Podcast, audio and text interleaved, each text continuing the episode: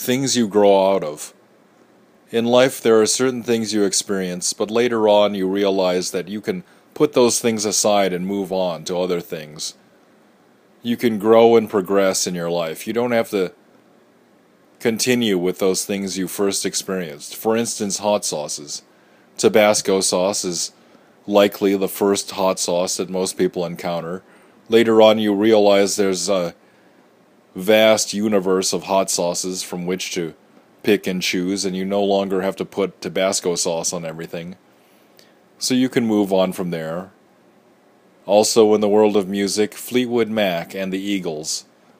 If you grow up in a place with very limited musical selections on the radio, for instance, the Midwest in the 70s, you are exposed to a lot of middle-of-the-road, album-oriented rock like Fleetwood Mac and the Eagles, and you like them, but then later on you realize there's so much other better music to listen to, so you put aside Fleetwood Mac and the Eagles,